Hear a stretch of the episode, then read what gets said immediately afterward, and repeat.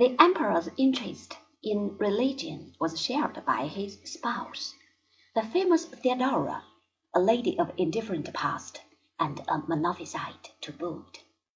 It was for her that Justinian embarked on the controversy of the three chapters. At Chalcedon, three fathers with Nestorian leanings had been declared orthodox, a clause offensive to Monophysite opinion. Justinian decreed the three men were heretics, which led to long drawn out discussions in the church. In the end, he fell into heresy himself, adopting the view that Christ's physical body was incorruptible, a Monophysite corollary. Under Justinian, a last attempt was made to wrest the western provinces from their barbarian overlords. Italy was invaded in 535, and the country was torn by war for some eighteen years.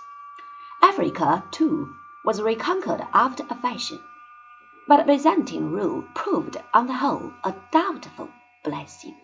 In any case, the powers of Byzantium were not equal to the task of recovering the whole empire, even though the church was on the emperor's side.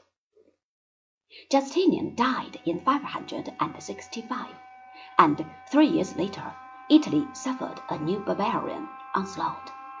The Lombard invaders took permanent possession of the northern part, which came to be called Lombardy.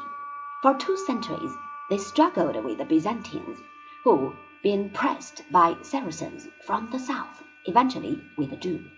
Ravenna, the last Byzantine stronghold in Italy, fell to the in 751.